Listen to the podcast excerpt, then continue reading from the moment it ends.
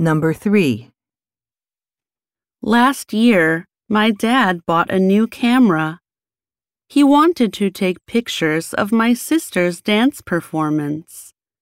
He uses the camera about three times a year, but my brother uses it more often. He takes photos of his friends.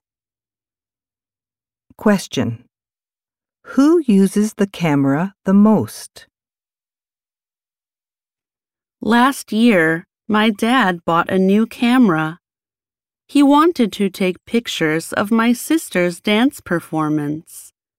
He uses the camera about three times a year, but my brother uses it more often. He takes photos of his friends. Question. Who uses the camera the most?